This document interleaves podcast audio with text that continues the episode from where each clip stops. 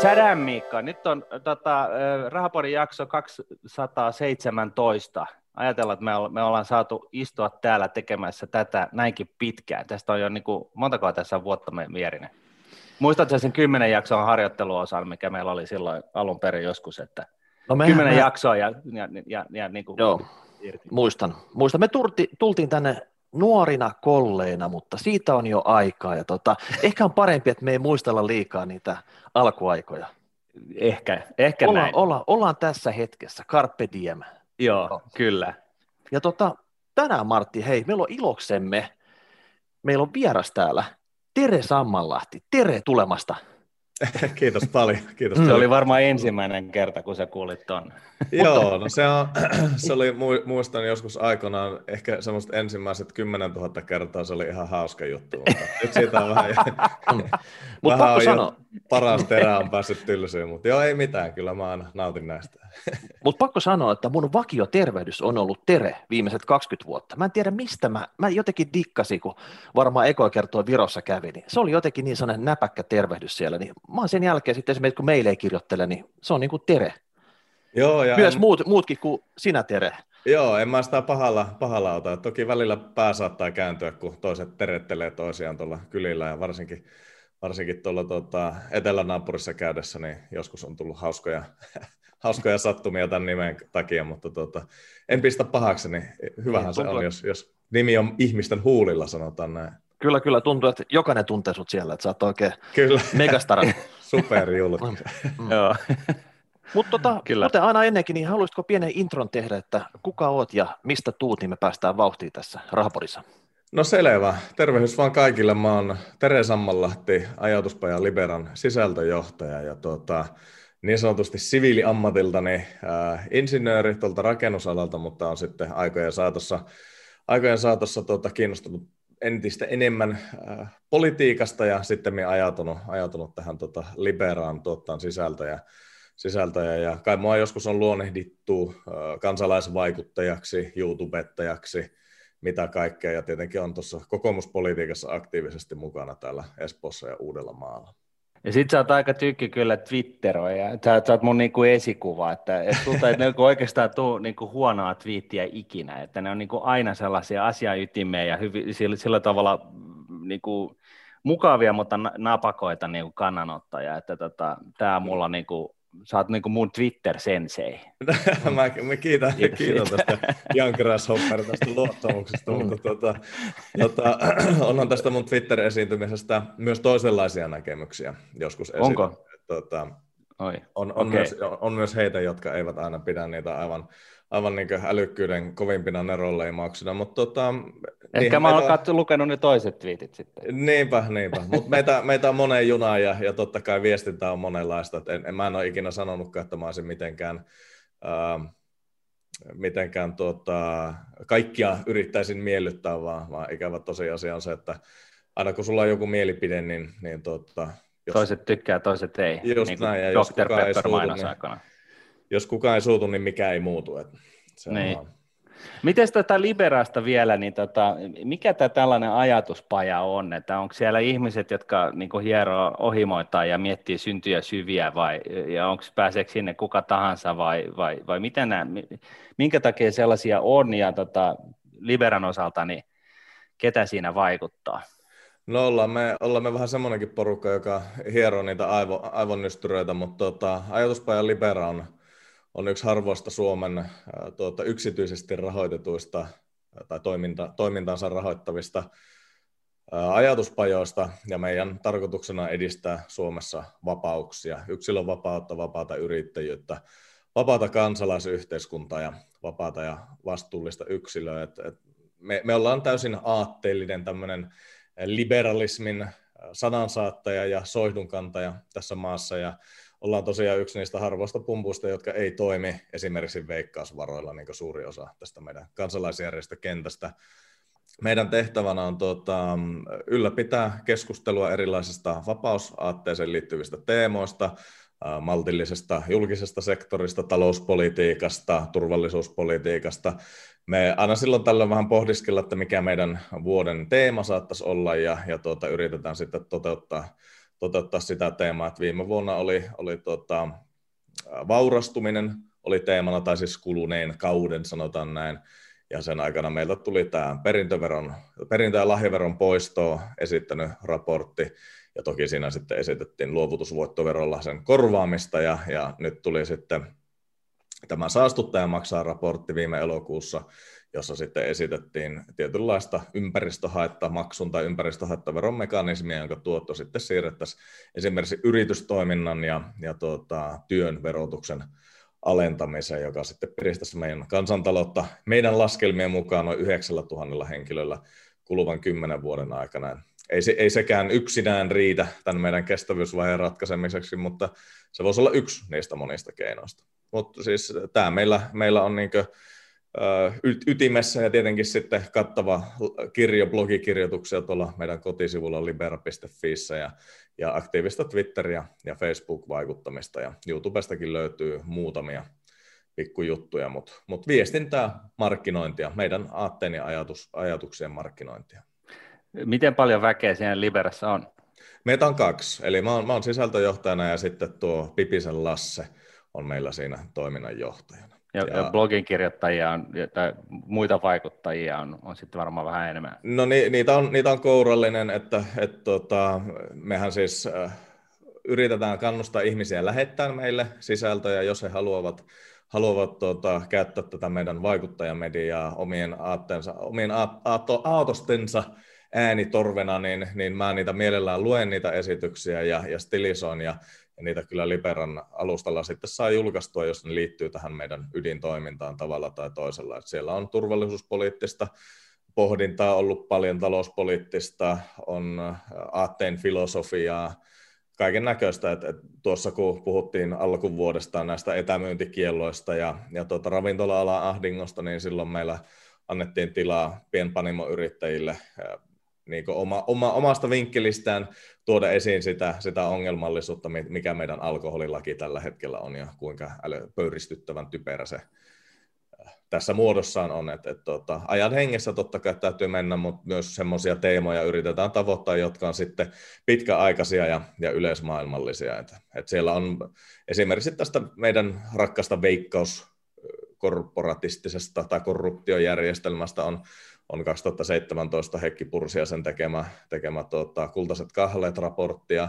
Mä luulen, että tämä perintöveron raportti ja saastuttaja maksaa raportti tulee olemaan semmoisia pitkäaikaisia teemoja, joihin sitten palataan säännöllisesti tässä ajan nyt, saatossa. Ja nyt on vielä pakko kysyä, että, että kun aina, äh, että tietää, aina on hyvä tietää, mistä rahat tulee. Että jos teiltä ei tule veikkaukselta, niin, niin, niin jos, jos rahat tulisi veikkaukselta, niin, niin tota, sitten tietäisi, millä äänellä te puhutte, mutta mistä teidän rahat tulee?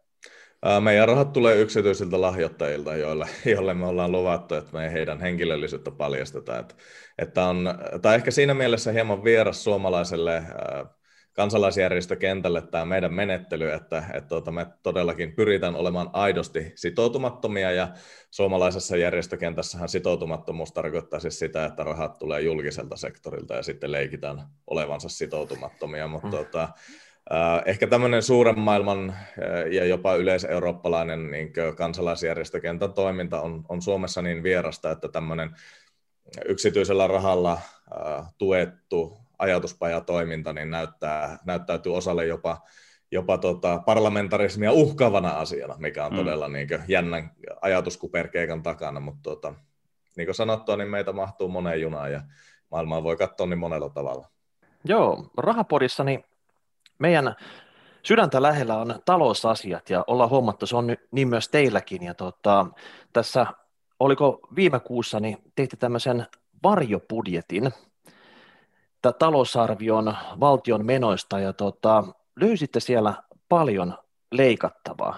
Mm-hmm. Me ollaan täällä Rahapodissa usein mietitty sitä, että miten tätä valtion julkishallintoa voisi järkeistä ja ollaan mietitty myös tämmöisiä, että Suomi verottomaksi tyylisiä hankkeita siinä, että me leikataan osittain ja sitten rahastoidaan osia, että saadaan tämmöinen orvanpyörä pyörimään, että jossain vaiheessa vuosien jälkeen tästä oikeasti tulisi veroton.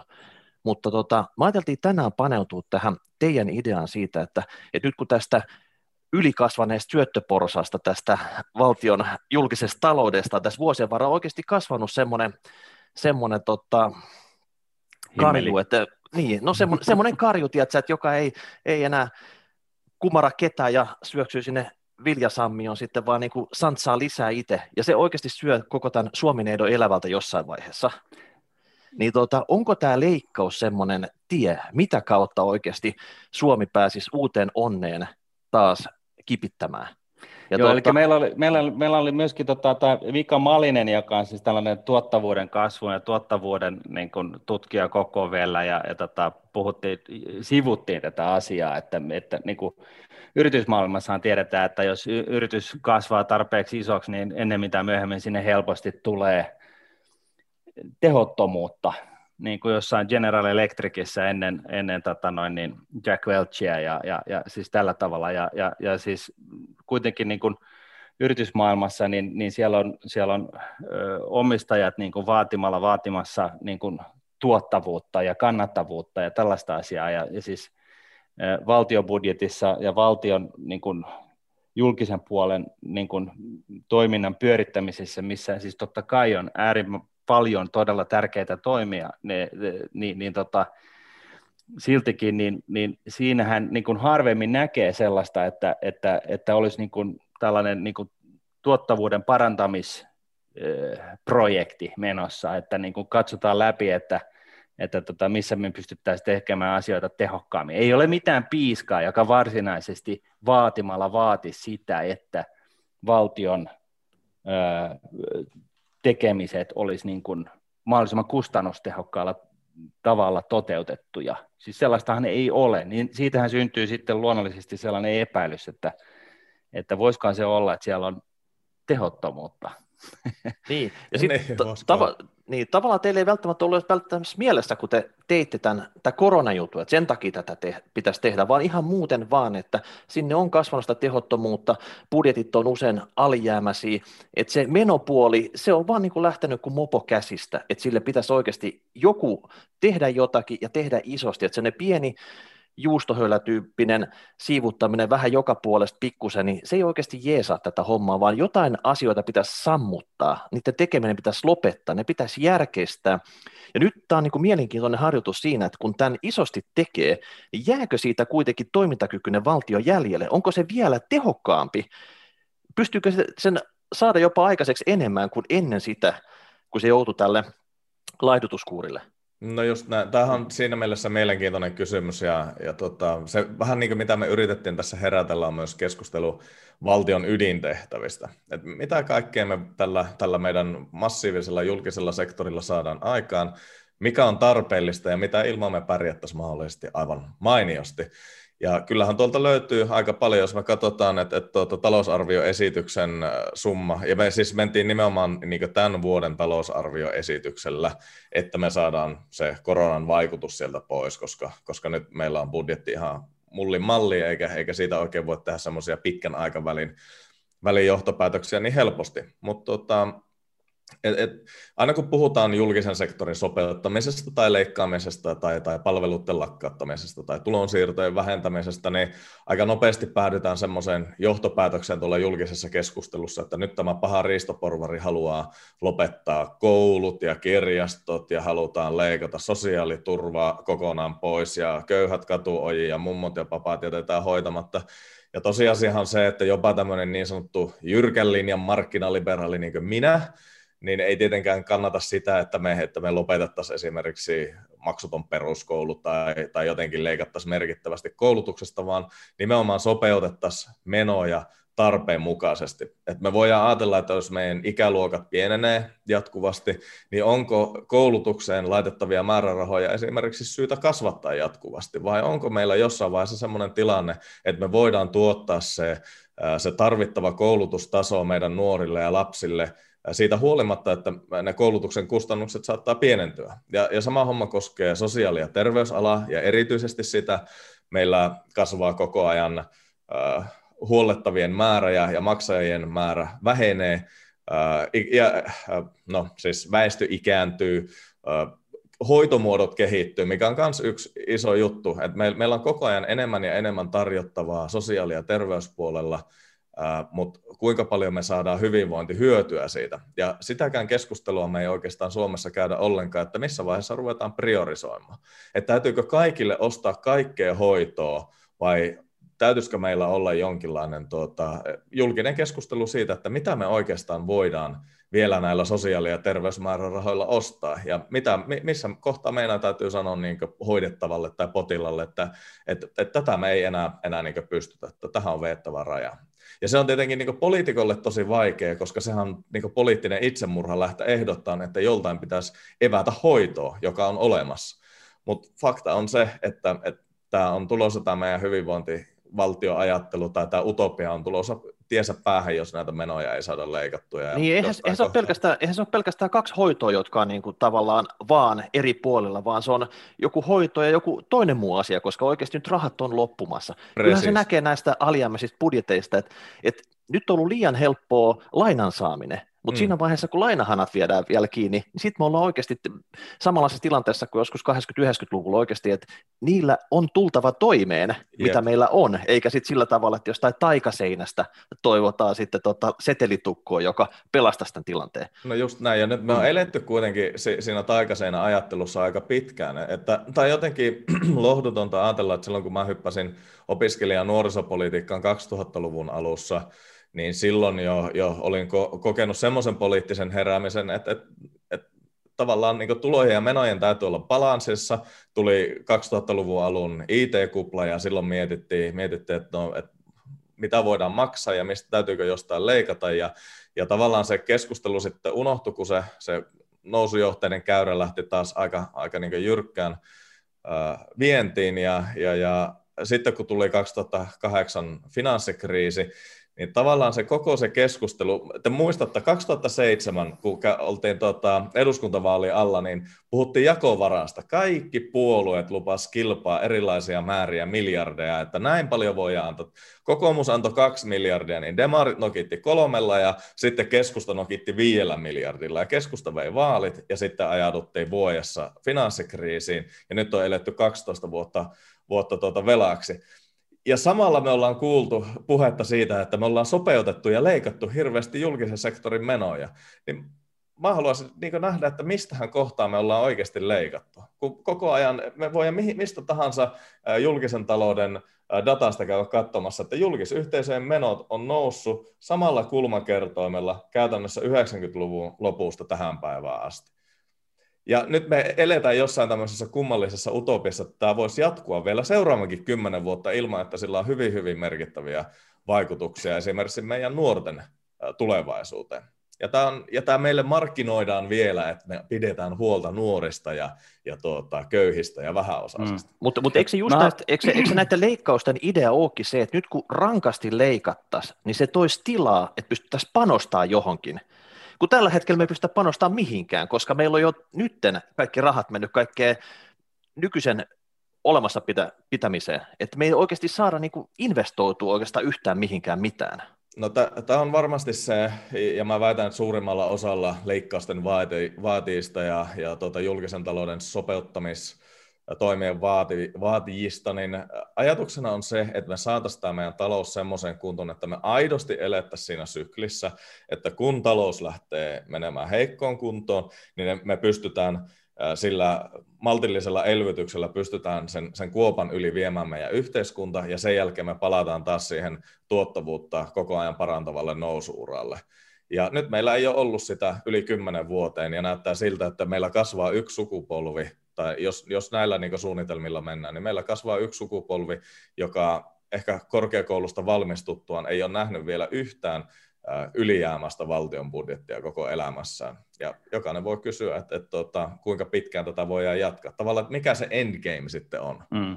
Mulla on sellainen huomio tähän vielä tähän, heti tähän alkuun, että, että siis leikatahan voi myöskin tosiaan sillä, että ei tarvitse, siis mä en sano, etteikö pitäisi, mutta, mutta ei välttämättä tarvitse leikata niin kuin tekemistä siis sillä tavalla tai toimintoja tai palveluita, vaan, vaan tehottomuuttahan on monenlaista ja siis Kyllä. myöskin se, että esimerkiksi itselläni niin jostain syystä niin, niin, kun niin kuin jopa varahoitoyhtiöiden kannattavuus voi, voi vaihdella niin kuin merkittävästi. Et, et, tota, et, et, niin kuin sellaiset varahoitoyhtiöt, joilla on niin kuin kalliit palvelu, palveluhinnat ja näin, ja, ja tota, hallinnointipalkkiot on toista prosenttia ja näin, niin, niin siltikin niiden, niiden niin kuin voittomarginaali voi olla jotain 10 prosenttia, ja sitten toisen firman, jolla on matalammat kulut ja näin, niin sen voittomarginaali voi olla 30 prosenttia. Ja, ja tota, mä haluaisin myöskin tuoda tähän keskusteluun mukaan sen, että se tekemisen, ihan mitä tahansa tehdäänkin, niin miten pidetään huolta siitä, että julkisella puolella se, se panostettu euro tuottaa mahdollisimman hyvää mahdollisimman paljon hyvää, siis tällaisena lyhyenä, lyhyehkönä huomiona.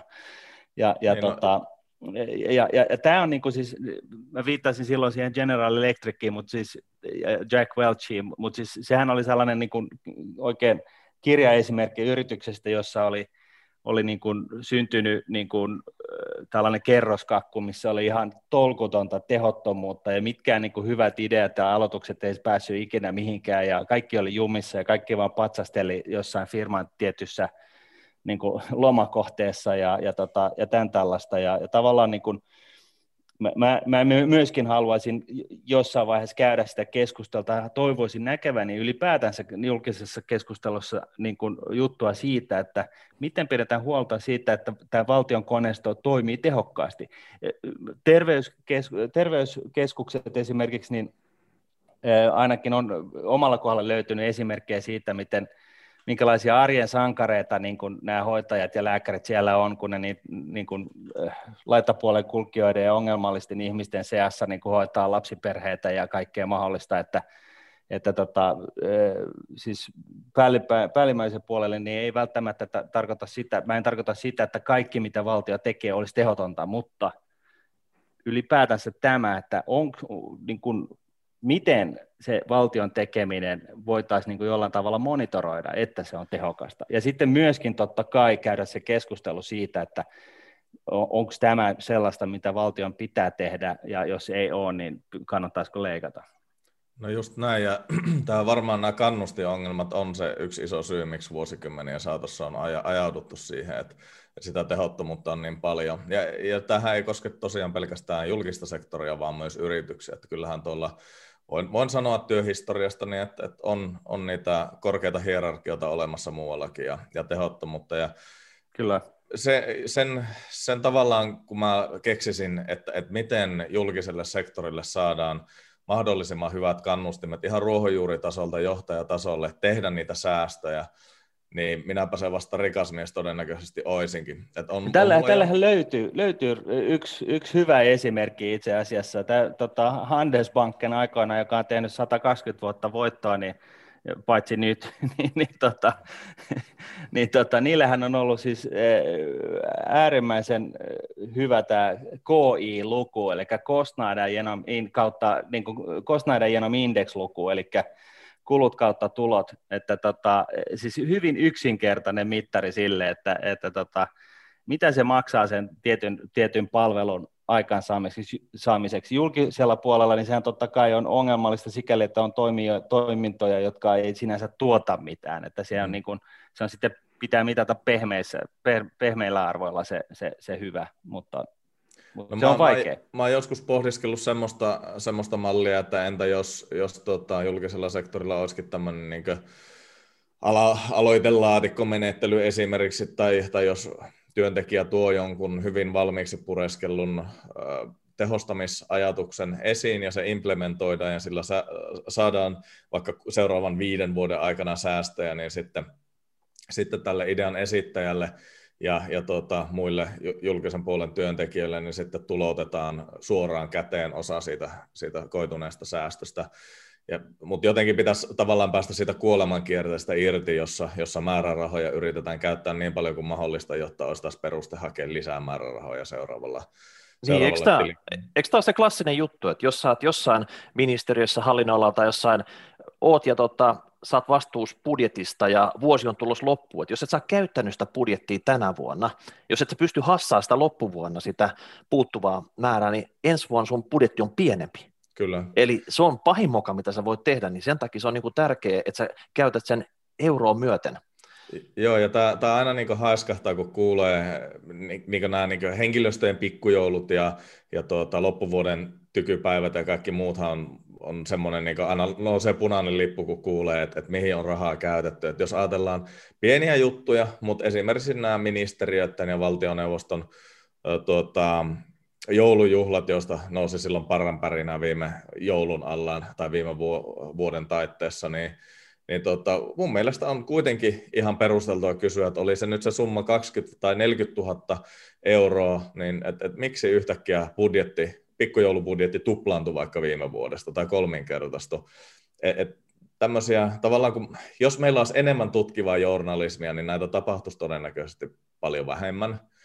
Mutta tota, Tämäkin aina tuntuu niin tyhmältä tai tuntuu niin kiusalliselta olla aina se ilonpilaaja, että kun joku haluaa pitää vähän hauskaa ja pikkujouluja, ja tottahan niin valtion henkilöstölläkin ja julkisen sektorin henkilöstöllä on hyvä olla virkistyspäiviä, niin, niin silti aina niin mun kaltaiset ihmiset on naputtamassa, että no miksi näitä, asia- näitä rahoja käytetään just tämmöisiin hommiin.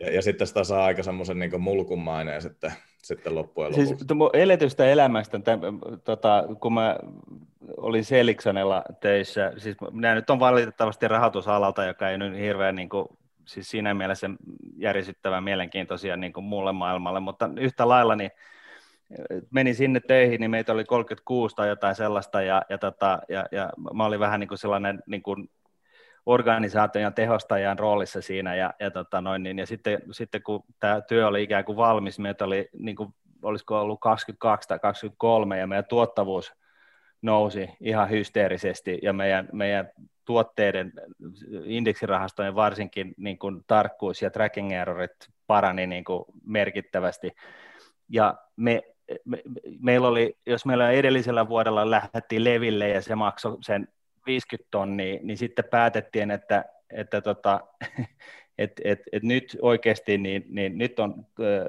kulukuuri päällä, että 10 tonnia on se meidän vuoden niin kuin hupibudjetti, ja, ja, ja sitten annettiin niin kuin, ikään kuin työntekijöille siis se vastuu, että kertokaa, että millä tavalla te laitatte tämän kymppitonnin menemään, että mikä on se, mikä on teille arvokasta. Mm. Ja me mentiin edelleen leville, mutta sen sijaan, että kaikilla oli omat, omat kahden sängen hotellihuoneet ja, ja, tota, ja, ja ruokaa oli, kaadettiin, ravint, tuotiin ravintolassa pöytään, niin vuokrattiin kaksi mökkiä ja tehtiin itse. Ja, ja siis kaikilla, kaikki oli yksimielisesti sitä mieltä, että meillä oli paljon hauskempaa. Jep, kun oltiin ja, yhdessä, eikö niin?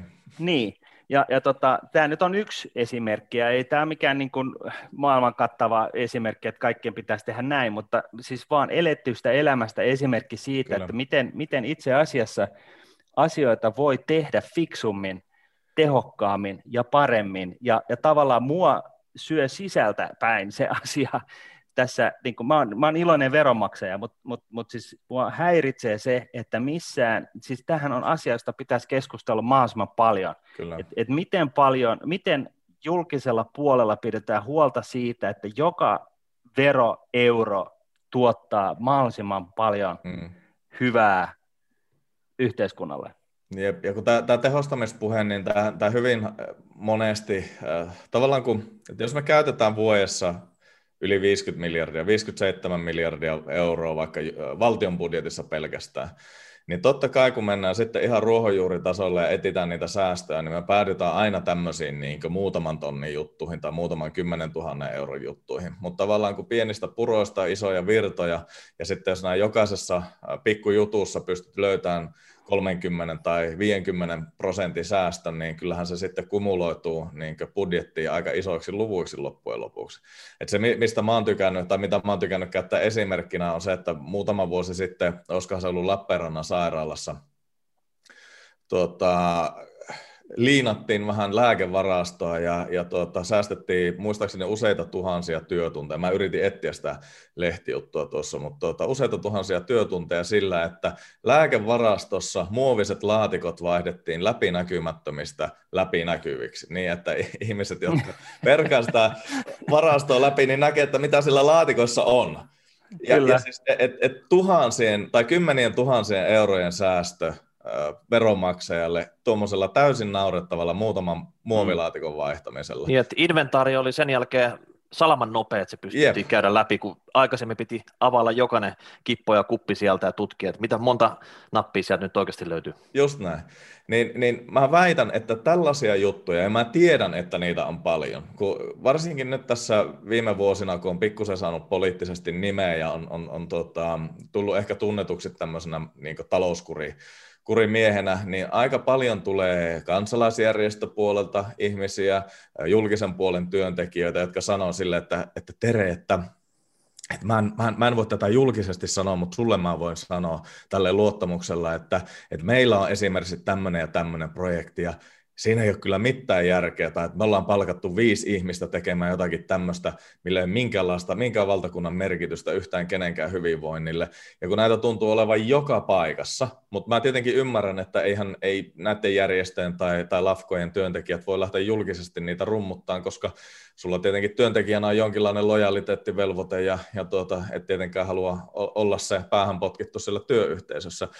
Mutta sen takia me ehkä tarvittaisiin joku tämmöinen, ja, ja tuntuu ehkä vähän ristiriitaiselta ehdottaa lisää byrokratiaa, mutta Ruotsissa on ymmärtääkseni tämmöinen valtion talouden tämmöinen niin syynäysporukka, joka käy sitten läpi, että mihin kaikkeen julkisella puolella menee rahaa, ja, ja niistä on ihan hupasia listoja, mitä ne on, on tuota, uutisjuttuja tullut, niin kaiken näköisiä höpölöpö patsasprojekteja ja muita, johon on sitten upotettu niitä viimeisiä mutta hei, miten tämmöinen joku... Suom- joku... Su- Su- niin. Suomessa, Suomessa niin ulkoministeriö on laittanut 500 000 menemään siihen, että, että suomalaiset opettaa kirginialaisille eh, sen, että tupakan poltto on haitallista. Kyllä.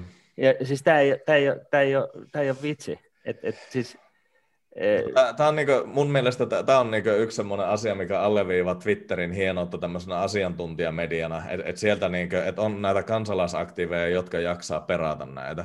Ja sen takia mä haluan itse henkilökohtaisesti maksaa ää, niinku laatujournalismista myös niinku lehdille, että jos me saataisiin vähän lisää tämmöistä tutkivaa journalismia, mutta täytyy totta kai kysyä veronmaksajana ja muiden veronmaksajien puolesta, että miksi ihmeessä suomalaiset veronmaksajat haluaisi maksaa 500 000 euroa siitä, että Kirgisiassa joku polttaa vähän vähemmän röökiä. Et, e, niin, niin. Hmm.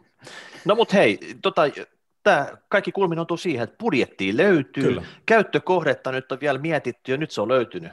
Että tavallaan, että, että mitään muuta järkevää ei tullut, mutta tämmöinen löytyi, niin tota, sillä mennään. Mites tota, olisiko joku julkiliiks, joku tämmöinen oikeasti saitti, mikä kertoisi niitä niin kuin työn sankareita, vähän niin kuin se Lappeenrannasta, semmoista, jotka on oikeasti saanut, saanut tätä hommaa jo, johonkin rotiin, tai sitten semmoiset oikeasti, mitkä olisi vähän sellaisia paljastuskertomuksia, että missä tössittää ja isosti. Tavallaan, että se niin kuin tämmöisen julkisen paineen kautta haettaisiin sitten vähän tota, muutosta ja vauhditettaisiin sitä.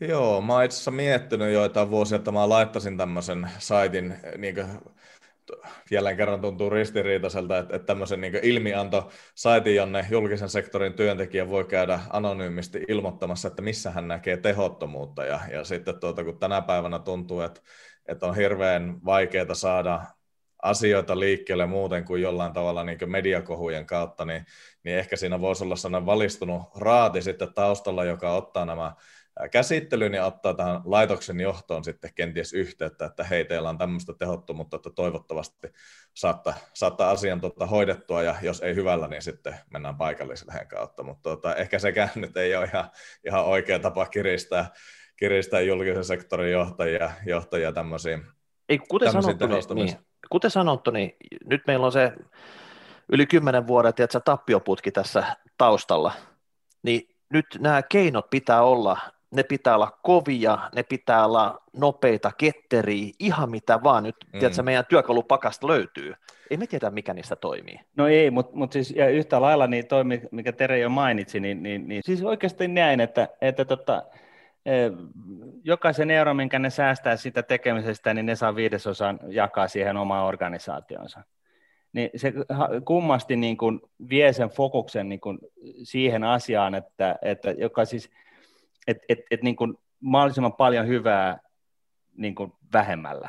Ja, ja, ja tota, siis tämä toimii nyt niin kuin, totta kai markkinaehtoisella puolella aivan loistavasti, jos, jos, jos tota, yksityisellä puolella on sellainen yritys, joka ymmärtää, niin kuin, ymmärtää että se, että jos, et, et, jos oikeasti maksat ison osan siitä säästöstä takaisin organisaatiolle, niin vaikka sä et, se säästö ei sitten heti koitu itsellesi, niin se hinkkaa sitä sun organisaation tekemistä koko ajan jatkuvasti ja hamaan tulevaisuuteen sellaiseen muotoon, että sieltä ei niin kuin läskiä löydy. Yep. Et, et, et, tota, et, et, ja mun puolesta niin, niin, niin kuin veronmaksajana niin mulla on ihan ok, että jos joku löytää jonkun systeemin, millä ne tekee jotain tiettyä palvelua puoleen hintaan, niin, ja se sitten on miljonääri sen seurauksesta viiden vuoden jälkeen, niin ihan harashoa, mun, mun puolesta käy ihan hyvin. Ei häiritse yhtään, koska se tarkoittaa sitä, että seuraavat, yhdeksän, seuraavat sata vuotta, niin ainakin se teho, tehokkuus on saatu aikaiseksi siihen tekemiseen. No tämäpä se on just tämä aikaskaala tavalla, missä näitä pitäisi aina, aina tarkastella, että, että jos me, politiikka on silleen vaikeaa, että, että kun asioita pitäisi katsoa 50 tai 100 vuoden tähtäimellä, ja sitten yleensä niitä katsotaan tässä meidän järjestelmässä neljän vuoden tähtäimellä, niin on vähän vaikea niin löytää semmoisia pitkäaikaisia projekteja, että, että sitten on osa kansanedustajista, jotka ymmärtää sen arvon, mutta ikävä kyllä ne, ne projektit on hyvin tylsiä, ja pitkäveteisiä, joten niillä ei myöskään välttämättä pääse tuonne, tuonne lehtien sivuille. Että, että, tota, miten, miten ihmiset sais ymmärtämään, että miksi, me, miksi on järkevää rakentaa ydinvoimala, joka tahkoo päästötöntä sähköä seuraavat 80 vuotta? Tai miksi on tärkeää sopeuttaa julkista taloutta, jotta myös 40 vuoden päästä meidän lapsilla ja lapsenlapsilla olisi sellainen kansantalous, joka tuottaa merkittävästi lisää hyvinvointia sen asemesta, että, että se on ajettu tässä 2020-luvulla jonkinlaiseen umpikujaan ja sitten IMFn kädenjälki näkyy seuraavat 50 vuotta. Mm. Ja, ja sitten yhtä lailla niin, niin siis se, että, että tota, julkinen puoli on, on, tuottaa palveluita tehokkaasti, niin se myös tarkoittaa sitä, että on käänteisesti niin kuin samalla budjetilla varaa auttaa useampia tai tehdä, niin kuin tuottaa muita palveluita, jolloin se niin kuin hyvinvointivaltion niin kuin, ö, syvyys paranee tai leveys paranee, että se, se tota, sekä syvyys että leveys, eli että, että tuotetaan niin kuin parempaa palvelua jonkun tietyn ilmiön hoitamiseen tai sitten niin kuin sillä tavalla, että se koskettaa useampia. No kyllä, että, ja... että, tota, että, että se kustannussäästöhän ei välttämättä tarkoita sitä, että, että, että, että, että niin kuin, että on pakko ottaa pelkästään pois, vaan se tarkoittaa sitä, että kun me tehdään kaikkea tätä, jos me nyt tehtäisiin niin kuin tämän nykyistä julkishallintoa niin kuin 40 miljardin euron niin kuin hintaan 57 miljardin euron sijaan, niin, niin tota, sitä tarkoittaa, että siinä on 17 miljardia hyvää, jolla sanotaan puolet voi maksaa tai pyyhkiä pois ja toisen, toisen puolen säästöistä niin voi laittaa johonkin muuhun järkevään. Että että se on niin kuin vastuu, vastuutonta tuhlata rahaa. Et, et niin kuin, y, nyt meni vähän paasaamiseksi, mutta niin kuin, ö, yksityisellä puolella, niin, niin, kun olen ollut toimarina, niin mä joskus sanonut, että mulla ei ole sellaista mandaattia omistajille, että mulla olisi ö, oikeutta tuhlata rahaa yhtään mihinkään. Et, et, et siis mun on, mun on pakko tehdä se tässä organisaatiossa, meidän on pakko tehdä asiat niin kustannustehokkaasti kuin vaan ikinä voidaan että et, et se tuhlaaminen ei ole ö, sallittua. No joo, ja, ja sitten kaikkien uudistusten tavallaan tämän leikkaamisen ja valtion ydintehtävien selkeyttämisen ja kaiken muun, ö, tai niihin selkeästi liittyy tänä päivänä se, ne rakenneuudistusten ja työllisyystoimien ja kaikkien muiden tarve. Että tavallaan, että me et siinä on niin kaksi tulokulmaa. Toinen on se, että me autetaan hyvällä politiikalla yhä useampaa ihmistä auttamaan itse itseään tulemaan omalla työllään toimeen ja omalla vaivannäöllään toimeen, nostaa omaa elintasoa omalla työllä. Ja sitten, kun meillä on vähemmän autettavia, niin meillä on niin enemmän varaa resurssoida sitä tehokasta apua niille vähille, jotka sitä tarvitsee. Mutta nythän meillä on niin tämä ja, ja tulee vähän oksennusta suuhun, kun sanon, mutta niin hyvinvointivaltioajattelu, tämä paradigma, joka meille on muodostunut vuosikymmeniä saatossa, on, se lähtökohta on se, että, että valtio tai julkinen sektori taluttaa ihmisen kehdosta hautaan tavalla tai toisella. Jokaisesta suomalaisesta tehdään tavalla tai toisella tukiriippuvainen, ja kun joku valittaa sitten korkeita veroja tai julkisen sektorin tuhlausta, niin sitten osoitellaan, että no mutta kun nämä sait ne neuvolapalvelut, ja nämä sait ne, ne tuota koulutuksen, ja nämä sait sen yliopistotutkinnon, ja, ja sä oot saanut lapsillisia, ja sä oot saanut vaikka mitä tätä ja tota, ja ei sulla, ei sulla mahdollisuutta syntyä tähän maahan saamatta jonkinlaista tukea. Ja se on ihan jees, ei siinä mitään, mutta että siitä syyllistetään. Mulla tulee semmoinen olo näistä puheenparsista aina, että, että, että kun mäkin haluan omalle lapselleni ja totta kai muidenkin lapsille mahdollisimman hyvää tulevaisuutta. Ja mä oon valmis maksamaan siitä tietyn määrän veroja, jotta kaikille lapsille taataan ne neuvolapalvelut ja sosiaali- ja terveyshuolto ja koulutus ja niin poispäin. Mutta oisihan mä jotenkin, tulee semmoinen niin sosio, olo niin sosiopatiasta, että jos mä sitten myöhemmin osoittaisin mun lasta, että et nää saa lähteä täältä Suomesta mihinkään, koska sun homma on tulla tänne maksaa veroja, koska minä olen ostanut sulle jotakin asioita, niin mä pidän panttivankina mun lasta, enkä suinkaan niin ole mahdollistanut hänelle vapautta. Ja tämä on tässä suomalaisen hyvinvointivaltioajattelun niin ytimessä, että ihmisistä tehdään riippuvaisia julkisesta sektorista, ja sen takia tämä meidän budjettikin on näin järjettömän kokoinen, koska me kuullaan ihan niin lastentarhasta lähtien ja peruskoulusta lähtien suomalaisille opetetaan, että kaikki hyvät asiat, kaikki hyvät asiat elämässä tapahtuu julkisen sektorin laupeudesta, ja, ja sitten yksityinen sektori on se se paha riistäjä siellä, yritykset ja yrittäjät, jotka vain yrittää riistää.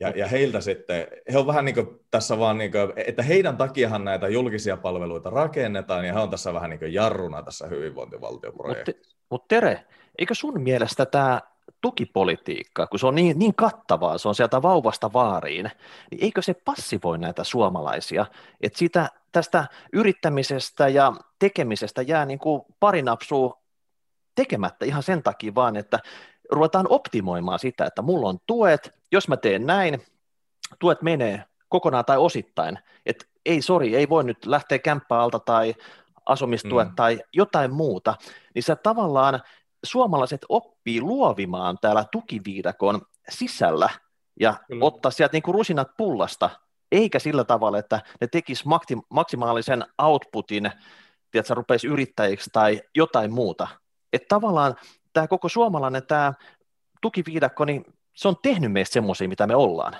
No kyllä, kyllä monella tavalla. Ja siis tämän, jos ajatellaan tämmöistä Suokuokka ja Jussi äh, niin kansallisromanttista ajattelua ja miksi se kult, meidän kulttuuri on muuttunut nyt, niin on vähän vaikea puhua mistään Suokuokka ja Jussi jutusta, kun näkee jossain äh, sosiaalisessa mediassa ja jopa lehtien palstoilla kertomuksia siitä, että joku korkeasti koulutettu tuplamaisteri kertoo, kuinka hänen ei kannata lähteä sillä ja tällä ja tolla palkalla duuniin. Ja tekisi mieli vaan niin repiä hiuksia päästä ja huutaa, että mene nyt jumalauta sinne duuniin, että jos, nä, että jos nä oot 45-vuotias ja sulla ei ole CVssä mitään muuta kuin ne maisterin paperit, niin nämä pelaat itse niin nopeasti paitsi jo, että nämä tajuakaan. No ja eikö jotenkin... nämä tu- tu- tuplamaisterit, ne on yleensä pelannut itsensä pihalle. Tota, kyllä ne, no, no se, se, on siinä vaiheessa, kun sä oot tuplamaisteri ja sulle kolmekymppisenä oikein mitään työkokemusta, niin sä oot jo valinnut sun polkus. Kyllä nämä todella vaikeassa tilanteessa. Ja tietysti mä haluaisin myös, että Suomessa niin tämä yritys- ja työllistämis- ja työmarkkinakulttuuri muuttuisi silleen, että, että ei katsottaisi niin kierroon sitä, jos jollakulla on vähän pirstaleisempi työhistoria tai jos siellä on jotain aukkoja tai on vaikka se tuplamaisteri. Että kyllähän sen tuplamaisterinkin tavallaan se mitä, tarina, mitä sen pitäisi kertoa, niin olisi se, että hänellä ei ole nyt ollut muuta duunia, niin hän on sentään käyttänyt sen sivistämällä itseään.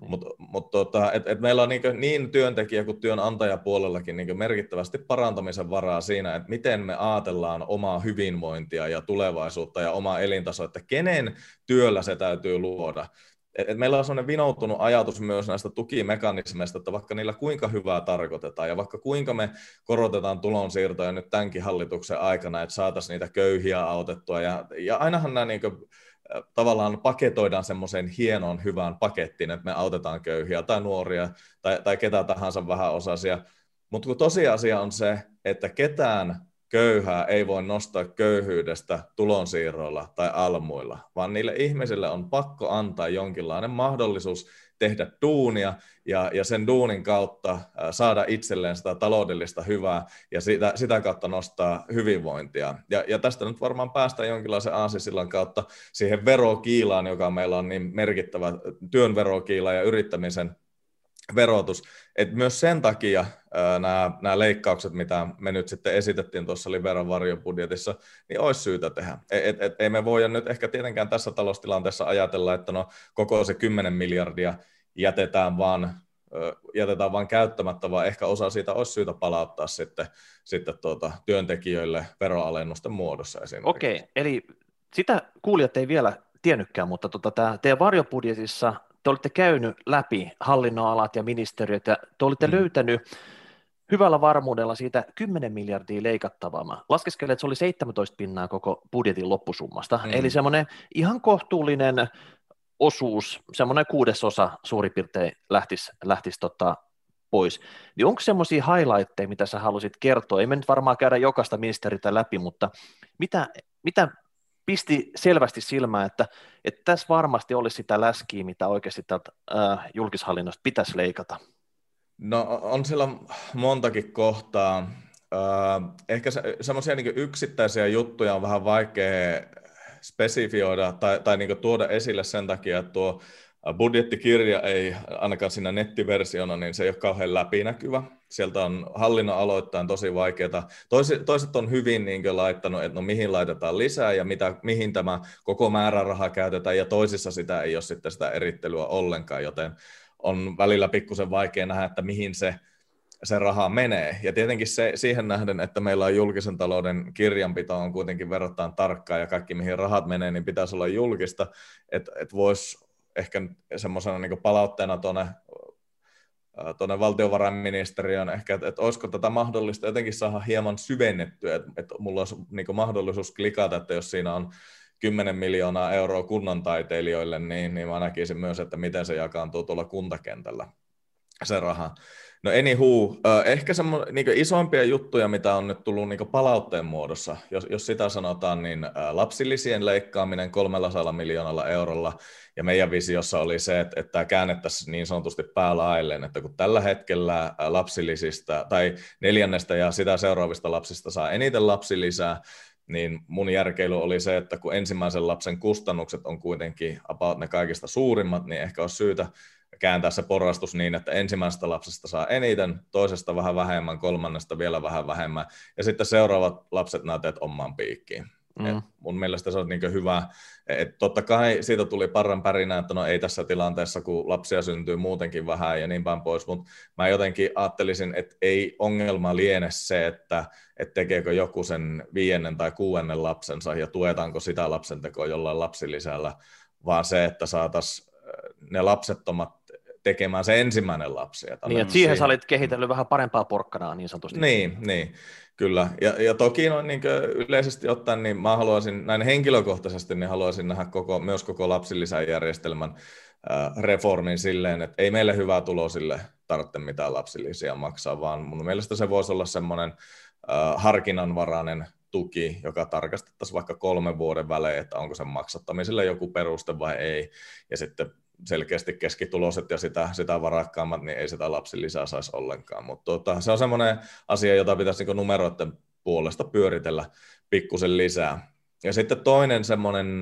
iso erä oli tämä asumistuki, tuen poisto asteittain kymmenen vuoden aikana, ja, ja tota, sekin ymmärrän, että se, se niin kriitikoita pelottaa, ja siihen varmasti on hyvä syykin. Kyllähän se markkinasokki tulee olemaan valtava iso, kun poistetaan, mitä se on, lähemmäs kolme miljardia euroa euroa tuota, tulonsiirtoja tuolta vuokramarkkinoilta, mutta ikävä tosiasia on se, että tuliko se just se uutinen, että neljäsosa vai kolmasosa suomalaisista vuokrista maksetaan julkisen sektorin pussista, eli veronmaksajien pussista, niin, niin onhan tämä markkinavinouma jo niin häiritsevän iso, että onhan se kumma, jos sille ei jotain tehtäisi. Miten tämä mopo on lähtenyt niin pahasti käsistä äh, asumistuen kanssa? Kuka on syyllinen sun mielestä tähän koko kuvioon?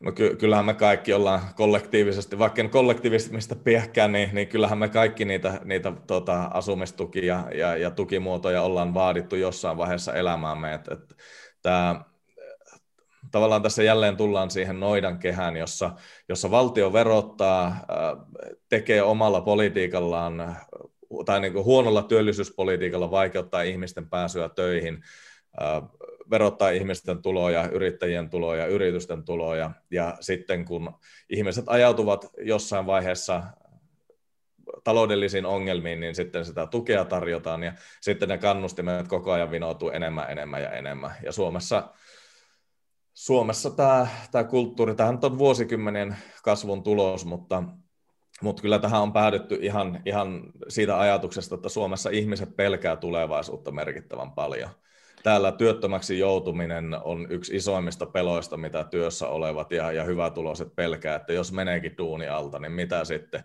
Ihmiset ei luota itteensä, ihmiset ei luota siihen, että tulevaisuus näyttää hyvältä, ja siihen voi ihan olla hyvä syykin.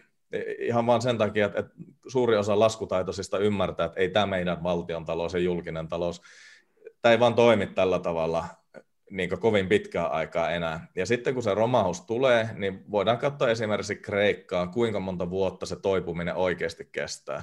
Eli siinä on todennäköisesti yksi menetetty sukupolvi välissä, merkittävä maastamuuttoaalto ja, ja tietenkin niin mittavat sopeutustoimet ja sitten vielä se poliittinen turbulenssi, mikä siitä aiheutuu, niin, niin tota, kyllä mä tietenkin asuntovelallisena itsekin huolehdin siitä, että no mitä jos mä joudun työttömäksi tai mitä jos mulla tulee pitkä työttömyysputki tai mitä jos mä en pääsekään moneen vuoteen enää takaisin duuniin, mähän joudun hyvän tähän myymään mun perheen, perheen kodin sitten ja, ja tulee jollain toisella tavalla toimeen.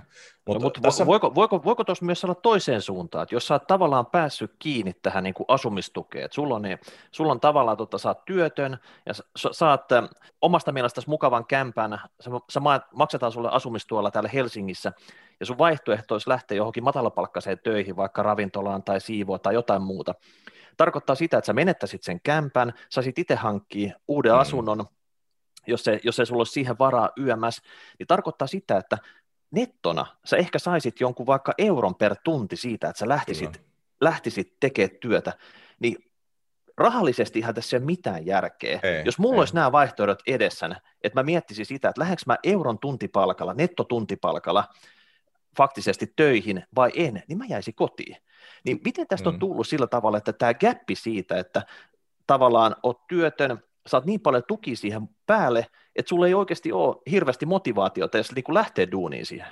Mä nyt en, en halua ottaa hirveän sellaista puoluepoliittista kantaa tässä, mutta on, onhan se nyt aika selvää, että, että tuolla varsinkin puoluepoliittisen kentän niin punaisemmalla spektrillä niin ajatellaan, että, että tota, jo, jokainen työttömyyteen tippunut tai jokainen köyhä on joku, joku niin tahdoton reppana, jolle täytyy vaan niin pinota, pinota uutta uutta tukimuotoa nokan eteen, ja todellisuudessa ne tukimuodothan ei ole, ne, he, ne eivät ylennä tätä henkilöä millään tavalla, vaan ne kasaa nimenomaan jonkinlaisen kynnyksen, jatkuvasti niin korotetun kynnyksen hänen niin toimeliaisuuden eteen, ja nämä kannustinvaikutukset on täysin niin itsestään selvät. Näistä on puhuttu vuosikausia, ja jotenkin se, se puhe aina keskittyy, tai, tai se oikeastaan kilpistyy siihen, että, että syytetään, että sinä haluat viedä nyt vähän osasilta ja työttömiltä jotain.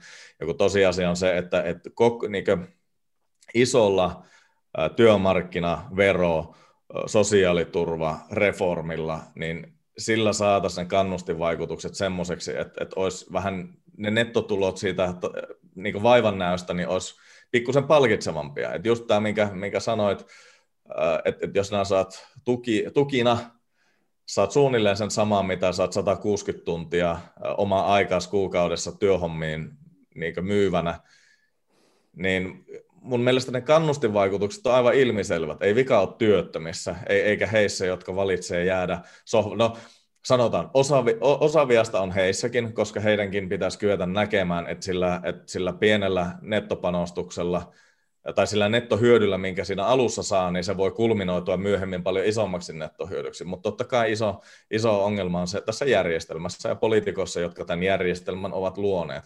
Ja kaikki tämä mun mielestä on hyvin niin huomattavaa. Kaikki tämä on tehty, kaikki nämä kannustinloukut on tehty hyvää tarkoittaen kertoen ihmisille, että me pidetään teistä huolta, vaikka todellisuudessa näillä tukimuodoilla on viety ihmisiltä yhä enemmän ja yhä, yhä enemmän sitä omaa itsenäisyyttä ja sitä kannustinta lähteä rakentamaan omaa elämää omalla työllä paremmaksi.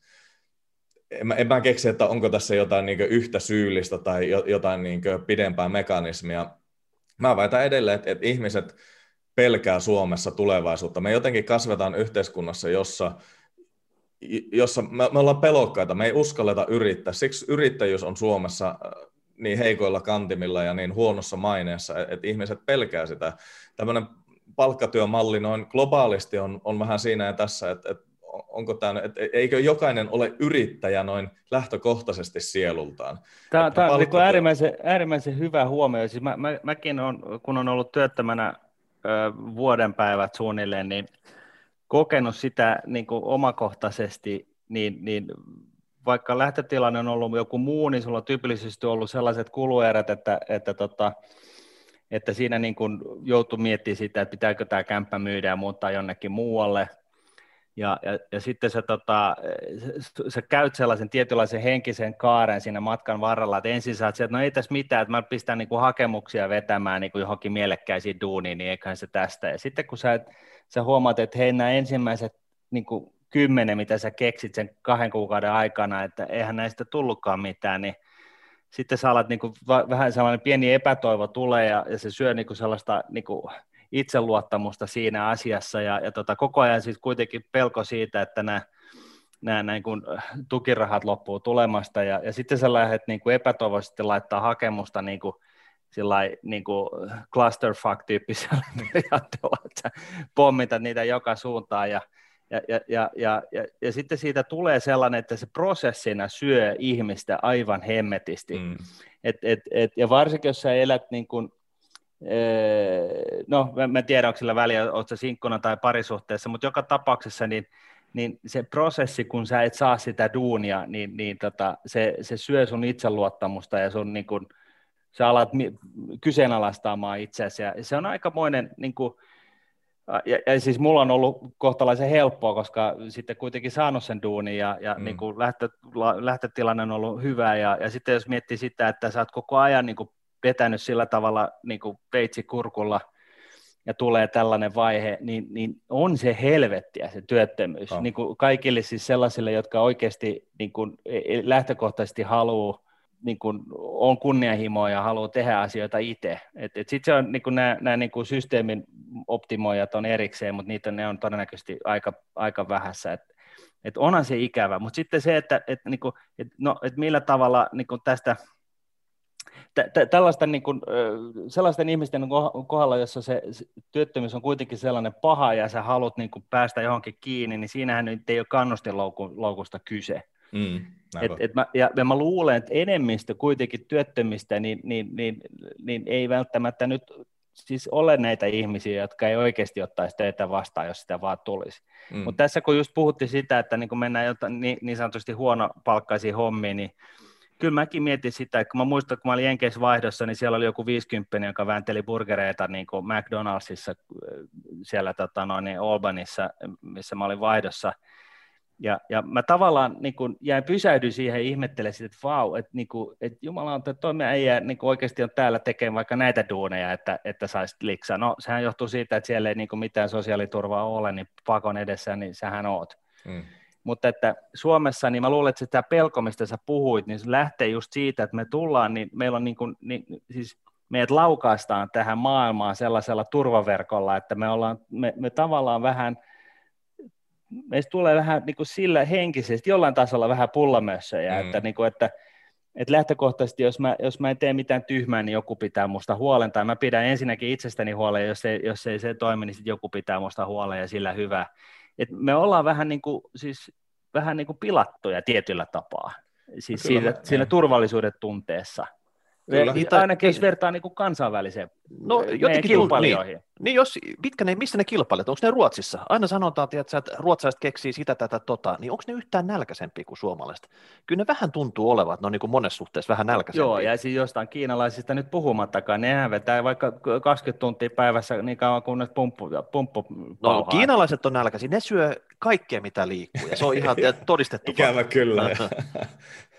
Joo, et, nä, näin et, se on semmoinen, tuo mitä mä sanoin sitä kulttuurisesta muutoksesta, niin mä, mä jotenkin toivoisin, että me saataisiin Suomessa semmoinen aikaiseksi niin mieluummin ennemmin kuin myöhemmin ja mieluummin niin hyvällä kuin pahalla. Mutta tämä Jenkki, Jenkki-esimerkki on mun mielestä niin loistava siitä, että et, et Suomessa, tai no sanotaan, että et kun mä menin ensimmäistä kertaa sinne Chester, Pennsylvaniaan, muutettiin silloin 2009 ja, ja menin Walmartissa käymään, niin siinä oli varmaan semmoisessa 70 oleva ukko tervehtimässä ihmisiä siinä etuovella ja hänen tehtävä siis oli tervehtiä ihmisiä ja jutustella asiakkaiden kanssa. Ja hän varmaan niin jonkun, jonkun nimellisen tota, muutaman dollarin tunnissa, 7-8 dollaria tunnissa varmaan siitä duunista sai.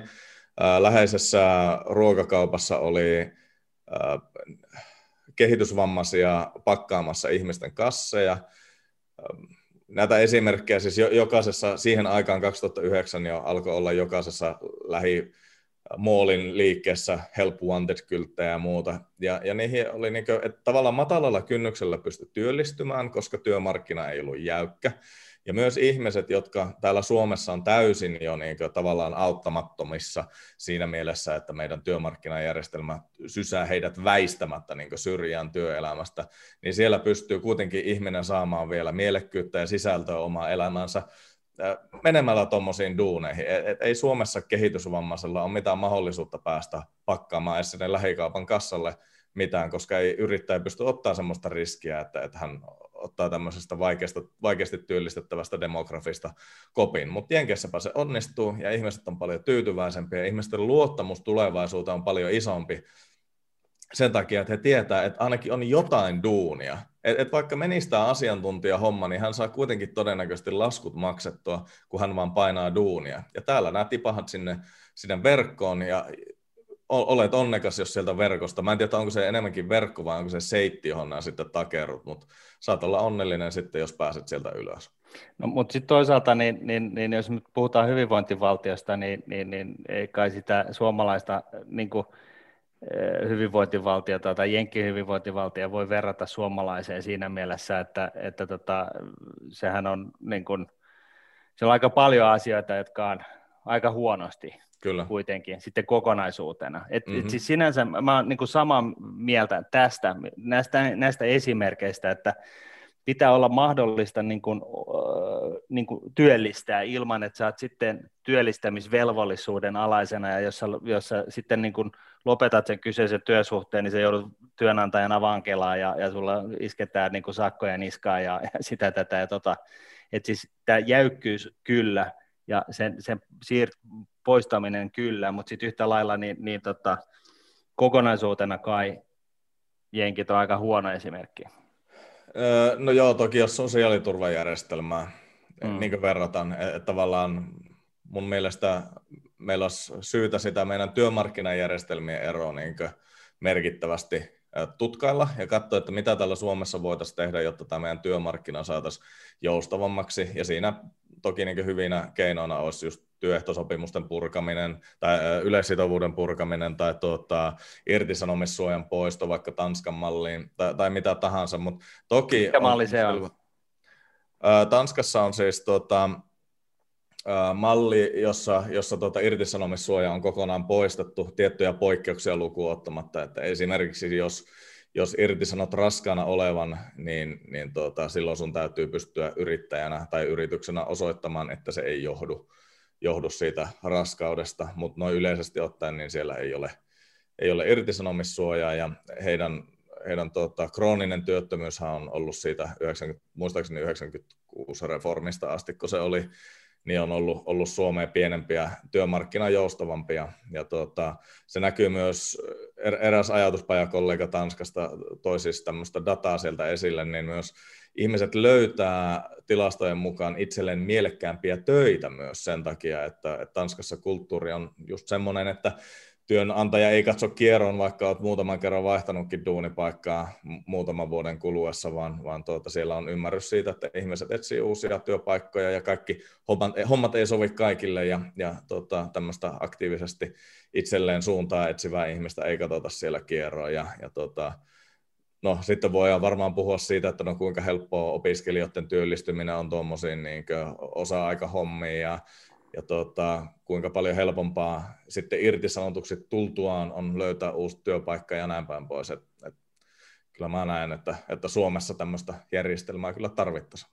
niin. tämmöisen, tämmöisen niin työmarkkinareformin oletukseen myös, myös tota, perustuu moni tästä liberal varjobudjetin esimerkiksi sosiaali- ja terveysministeriön hallinnon alalla on tehty tämmöisiä 10 prosentin juustohöyläleikkauksia, jossa, jossa prosesseja ja työmarkkinaa joustavoittamalla niin saahan tämmöisistä toimeentulotuista tai sosiaaliturvarahastojen toimintakuluista tai monesta muusta jutusta saadaan höylättyä pois. Et, et ihmiset tekee enemmän duunia, vaikka ne tehkään sitä välttämättä just koko päiväisesti. Eli täällä on vaan tämmöistä rakenteellista jäykkyyttä, mitä sä monesta kohtaa niin kuin notkistat ja näitä tota, valtio, polvia vähän rasvailet sitten, että ne, ne taipuu monen suuntaan paljon paremmin kuin aikaisemmin.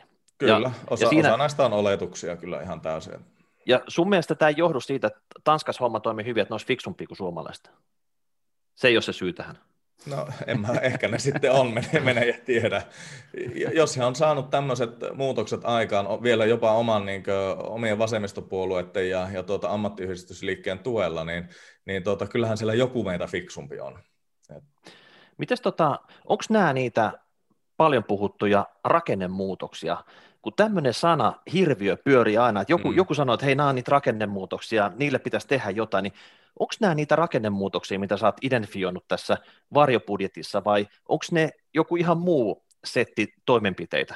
No kyllä ne mun mielestä, silloin kun mä käytän sanaa, niin mä jotenkin vaistomaisesti ajattelen just tämmöistä työmarkkinareformia, jossa, jossa tota, Tessien yleissitovuutta puretaan ja irtisanomissuojaa suoja poistetaan. Sitten puhutaan veroreformeista, eli, eli tota, työn verotuksen alentamisesta tai, haitta, tai työn verotuksen ja yrittämisen verotuksen alentamisesta haittaverojen kautta, valtion menojen sopeuttamisesta, sosiaaliturvauudistuksesta vaikka perustilimalliin. E, nämä on, niin kuin, kun mä ajattelen tai kun mä puhun rakenneuudistuksesta, niin mä yleensä tarkoitan tämmöisiä niin ylätason isoja juttuja. E, e, no toki me voidaan nyt ajatella, että, että olisiko yksi rakennemuutos se, että kaikissa Suomen sairaaloissa vaihdetaan lääkevarastosta läpinäkymättömät laatikot läpinäkyviin, mutta tuota, ehkä se ei ole semmoinen asia, mistä tälleen niin isossa mittakaavassa, kun No mä luulen, isolla että, pensselillä, kun maalataan. No niin mä luulen, että se tulee se muutos voimaan jo ensi viikolla, kun ne kuulee tämän rahapodijakson. Toivotaan tota, näin, että kaikki kuuntelee. Et, et se, se etenisi nopeasti siinä, siinä tota,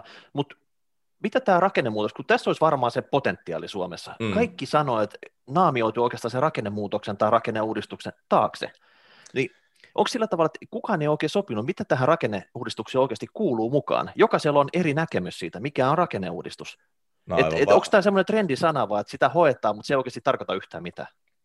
No on siinä varmaan se, sitä, niin kuin, ehkä se on retorisesti vähän kehno juttu just sen takia, että kaikki kaikki tarkoittaa sillä eri asiaa. Se on vähän samanlainen sana kuin vaikka hyvinvointi tai, tai köyhien auttaminen. Et, et mä väitän, että poliittisella vasemmistolla ja oikeistolla on aivan eri käsitys siitä, mitä hyvinvointi tarkoittaa tai hyvinvointipalvelut tai, tai tuota, muut tämmöiset termit tarkoittaa. Et se, se on semmoinen termi, johon on näin niin sisällön tuottajana ja ammattiviestijänä niin on hirveän helppo tarttua sen takia, että se kätevästi niputtaa kaiken sinne saman sateenvarjo alle.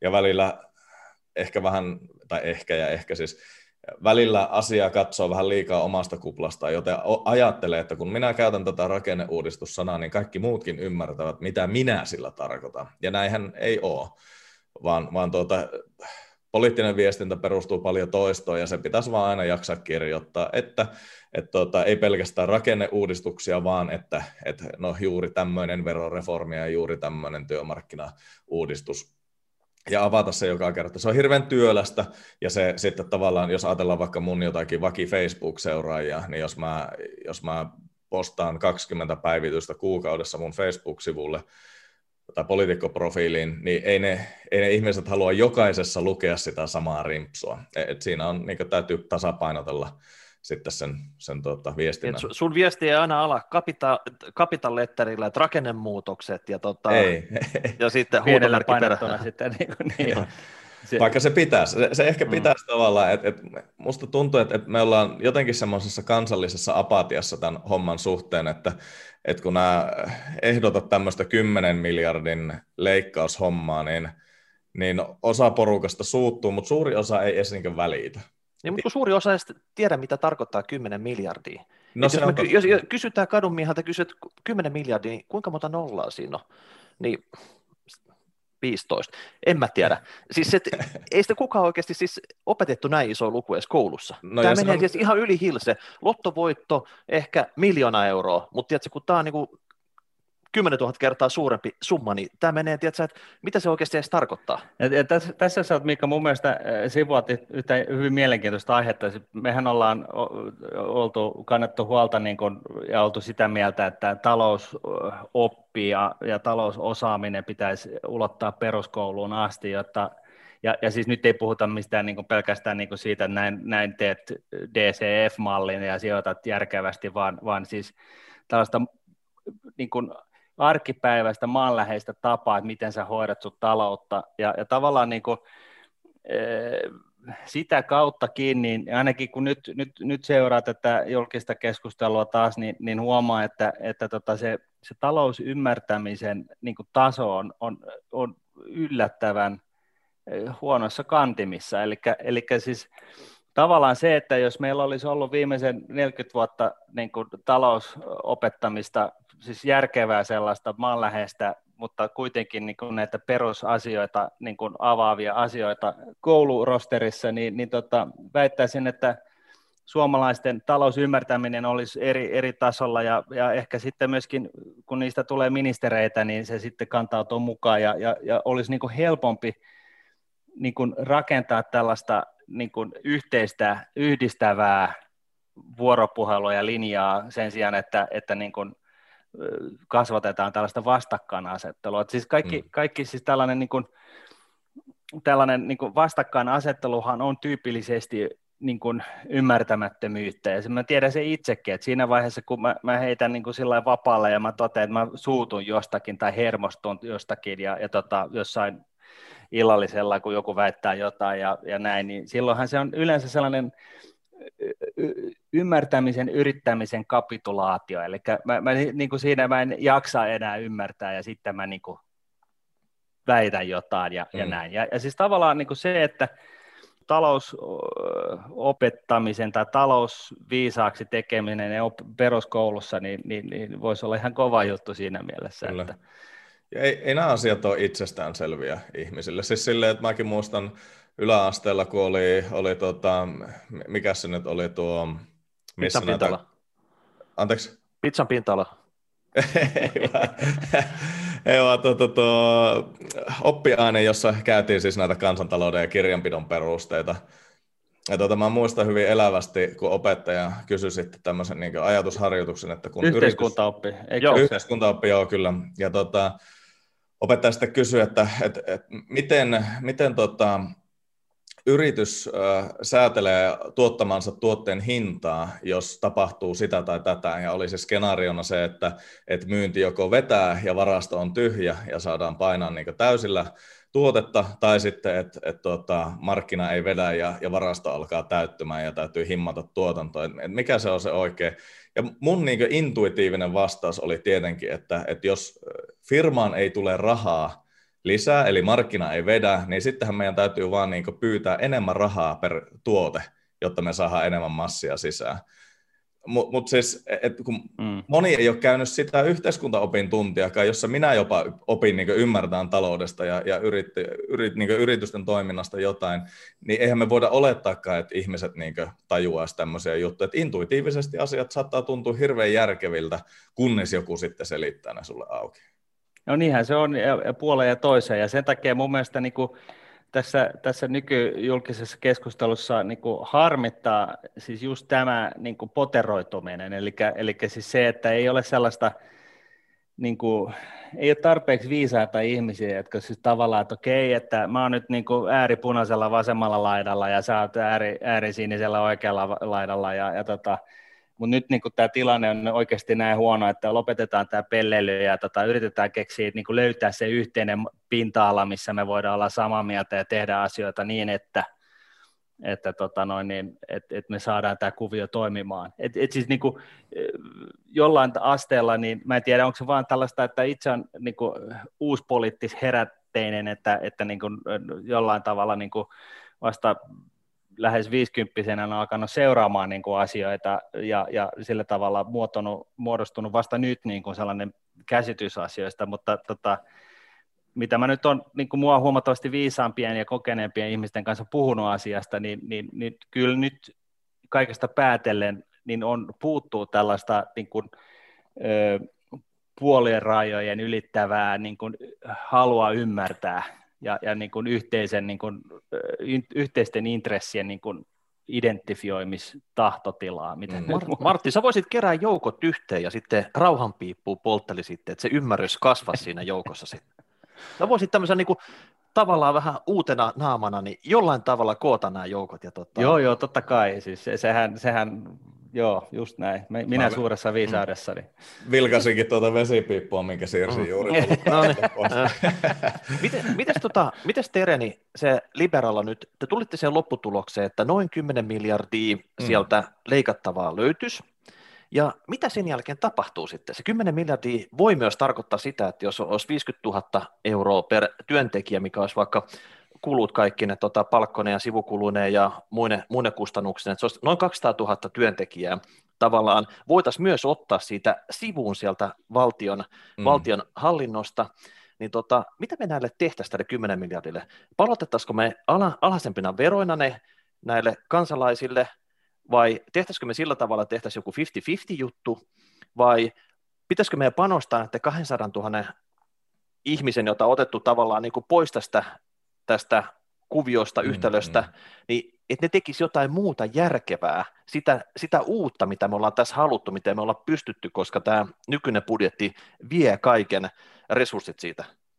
Niin no, miten, täytyy... miten tämä niinku homma ratkee? Totta kai meillä on se Martinin kanssa, että me haluttaisiin rahastoida, ne. Jos jotain ylijäämästä on, niin tehtäisiin vähän Norjan, Norjan rahaston tyylinen tämmöinen tota, Joo, iso rahamassi, täs... mikä lähtisi niinku pyörii jonkin ajan kuluttua omaa elämäänsä, ja se, se toisi niinku vaurautta Suomen kansantaloudelle, mutta sen aika ei ehkä ole vielä nyt niin kuin ekana vuonna.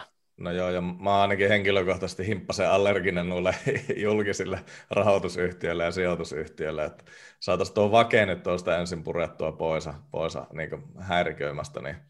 Mutta tota, kyllähän varmasti tämän, tämän niin esitykset oletetaan, että tämä toteutettaisiin tämmöisenä, niin vaikutushan olisi tämä 10 miljardia siis vuosikymmenen loppuun mennessä – osa näistä tulee, tulee tota viiveellä ja osa voitaisiin toteuttaa heti.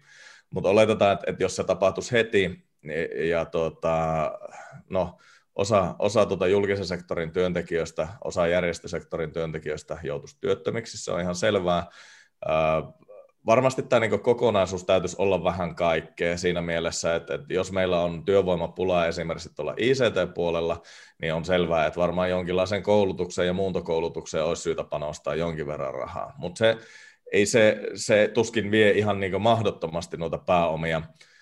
Varmasti me, jos meidän tavoite on saada julkinen talous tasapainoon, niin to, toki tässä ei nyt käyty sitten vielä noita äh, kuntapuolen juttuja, mutta mut jos ajatellaan nyt ihan raakasti tämmöisellä 50-50 ajattelulla, niin no varmaan joku mua talousviisampi pystyy sitten sanoa, mikä se optimi on, mutta itsestä nyt sitten sanon, että intuitiivisesti tuntuu siltä, että, että olisi varmasti niin järkevintä ää, laittaa, katsoa, että miten tämä meidän talous kehittyy seuraavan muutaman vuoden ajan ja ajaa meidän julkinen talous tai ainakin valtion talous ylijäämäiseksi ja palauttaa loput sitten yrityksille vaikka yhteisöveroalennuksina ja, ja tuota, työntekijöille tuloveroalennuksina. Mutta osaanko siis mä sanoa, että, että mikä se, mikä se niin dynaamiset vaikutukset tai mikä se iso kuva seuraavan 20 vuoden äh, mittakaavalla on, niin, niin en. Ja varsinkin, jos siihen liitetään kaikki ne työmarkkinavero ja muut reformit, mistä me on tässä puhuttu, niin beats me. Siis Okei, okay, mutta ihan sel- jo, selvä homma, että 10 miljardia, jos leikataan sitä 10 miljardia, ei saman tien käytetä johonkin uusiin menoihin. Ei että, missään nimessä, ei. Joo.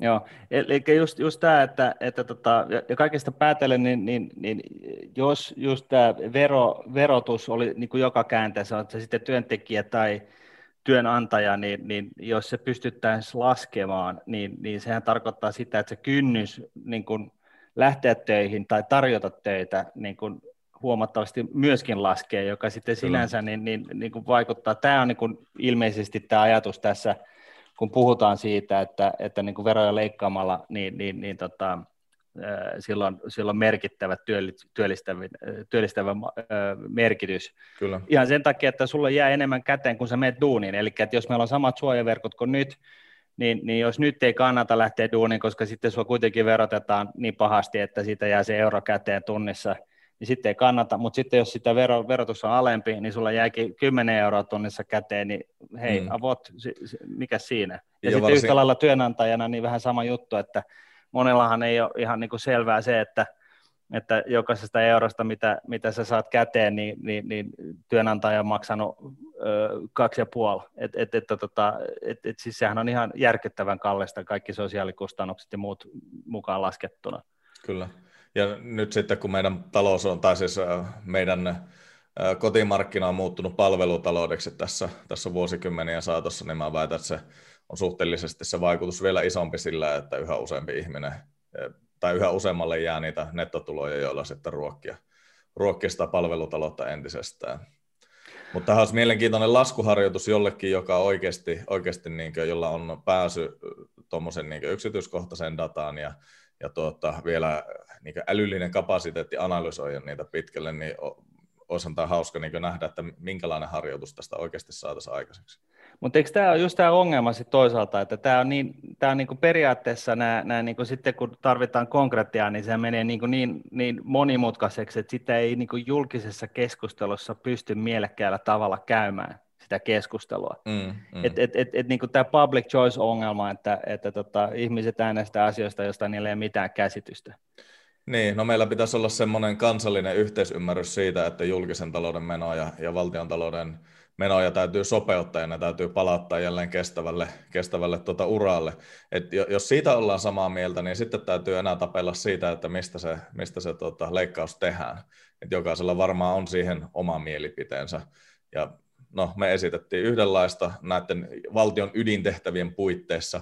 Ei meidän mielestä valtion ydintehtävä on maksaa ihmisille, ihmisille asuntoja, vaan, vaan kyllä niiden niin pitäisi kaavoitusmonopolien vapauttamisen ja, ja tuota, vapaan asuntotuotannon ja, ja tuota, tämmöisen maltillisen perusturvan puitteissa niin olla, olla kaikille turvattavissa, mutta sitten on varmaan ihmisiä, joiden mielestä esimerkiksi puolustusministeriön budjettia voidaan leikata merkittävästi toimin, niin hankintamenoista esimerkiksi tai muusta, että se on sitten sitä poliittista vääntöä. Semmoinen juttuhan tänään itse asiassa toi hallitus taas esittelee eduskunnassa ensi vuoden talousarviota, niin voiko olla sillä tavalla, että me voitaisiin muiluttaa tämä teidän varjobudjetti nyt sieltä eduskunnan jostain pääovesta vielä sinne käsittelyyn. Että, Mä... tiedätkö, että jos, jos ne oikeasti se on kyllästytty siihen, että se mitä, mitä vanhanen nyt toi ensi vuodelle, niin se maistuu oikein kellekään, niin tämmöinen kompromissivaihtoehto oikeasti, että nyt lähdetään tällä tiukan leikkauksen linjalle ja tota, sen jälkeen meillä on varaa tehdä niitä päätöksiä sitten ja tota, niitä menokohdistuksia sen jälkeen? Mä voisin itse asiassa, mä laitoin jo kaikki, kaikki liberasomeihin ja omiin someihin tämän, tämän esityksen vielä tänä päivänä, siis puolitoista tuntia sitten aloittivat suuressa salissa tämän asian käsittelyn, mutta tota, jos mä nyt vielä lähetän tämän yhdesti kaikille eduskuntaryhmille, toivon, että joku tarttuu, mutta kyllä en, en jäs henkeä kyllä pidättelemään. Jos, jos keksit sen keinon, millä tämä homma saadaan muilutettua sinne suureen saliin, niin niin olen kyllä valmis tekemään isojakin uhrauksia. Se, että... Mä luulen, että se joutuu tekemään huhun kautta, että, että huhutaan, että vaikka keskusta on ottanut tämän paperin ja aikoo tota, esittää tätä, että nyt voi hyppää vielä kelkkaa mukaan ja tiedätkö, sit siinä, siinä kerätään sitä porukkaa ja sitten kun tulee se napipainamisen hetki, niin avot, se onkin sitten tota, korvautunut sillä alkuperäisellä. Kyllä, kyllä, ok. Ja kun mä saan tämä nauhoitus valmiiksi, niin mä, mä rupean le- levittämään näitä huhuja. Onko se sitten vanhanen vai, vai kuka se on niin paras? Sitä täytyy vielä miettiä. Hei, lopuksi mä olisin vielä kysynyt tässä, kun tota sote-uudistus hyrrää aika isoilla ähm, moottoreilla eteenpäin tässä, ja nyt tiedätkö, kun tämä yksityiskohdat on alkanut sel- selkeytyä vähän kaikille ja mm. ihmiset on huomannut, että ei hemmetti, mitä sieltä on tulossa. Se tarkoittaa sitä, että tästä kuntien verotusoikeudesta lähtee leijona osa, melkein kolme, neljäs, äh, melkein kolme neljäsosaa siirtyy tälle maakunnalle. Ja yeah. siinä esimerkiksi Helsinkikin jää alle 5 prosentin ähm, veroyksiköt, mitkä tavallaan jää sen Helsingin muihin kustannuksiin ja pormestaripalkkoihin ja ties mihin. Niin tota, uskot sä, että tämä voi lähteä niin kuin vielä tota, saapuu maali jollain tavalla tämä sote, vai onko tämä nyt että tämä kaatuu taas kerran? Jos tämä, jos tämä kaatuisi nyt tämän kerran, ja sitten me myönnettäisiin, että ehkä tätä meidän sosiaali- ja terveysjärjestelmää voitaisiin kehittää jollain muulla kuin tämmöisellä aivan megalomaanisen päättämällä jutulla, jossa ilmeisesti Kepu niin aina jollain vippaskonstilla on niitä omia maakuntia saamassa sinne läpi, niin joo, olisi se kiva.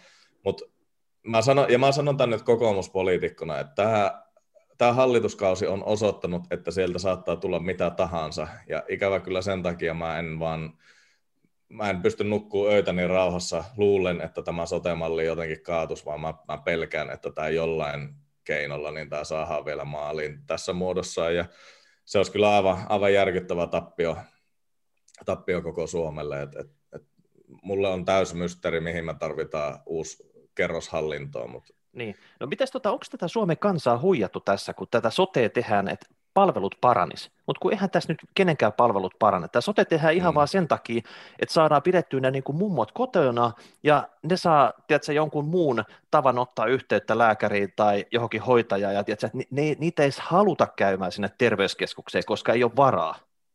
Mä, siis mä, en niinku... oikein, mä en oikein tiedä, että mikä tämän niin motivaattori enää tänä päivänä on. Et se, musta tuntuu, että tämä on vaan niin jäänyt elämään jonain tämmöisenä monoliittina, että kun sitä pari kertaa kokeiltiin, niin se on nyt väkisin saatava maali, eikä enää, että nyt on niin jo laput silmillä, ettei enää nähdä mitään muuta.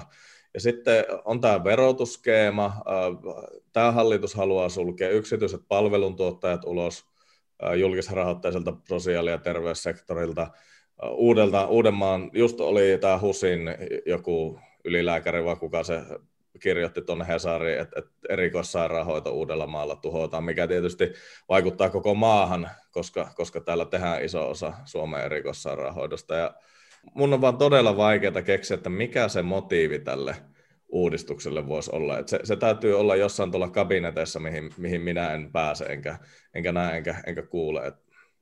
No tarjoisitko vaihtoehtona tähän, että tehdään nyt niitä menoleikkauksia, ei tehdä muuten mitään, että No sekin olisi parempi. Mä väitän, että sekin olisi parempi. Ja kyllä, kyllä tota, no kun me puhuttiin niistä läpinäkyvistä muovilootista ja kaikesta muusta semmoisesta tiedosta, että jokainen sairaanhoitopiiri yrittää tietysti tehdä varmasti parhaansa niissä tehostamistoimissa, mutta se tieto ei liiku niin sanotusti horisontaalisesti, eli se ei liiku sairaanhoitopiiristä toiseen.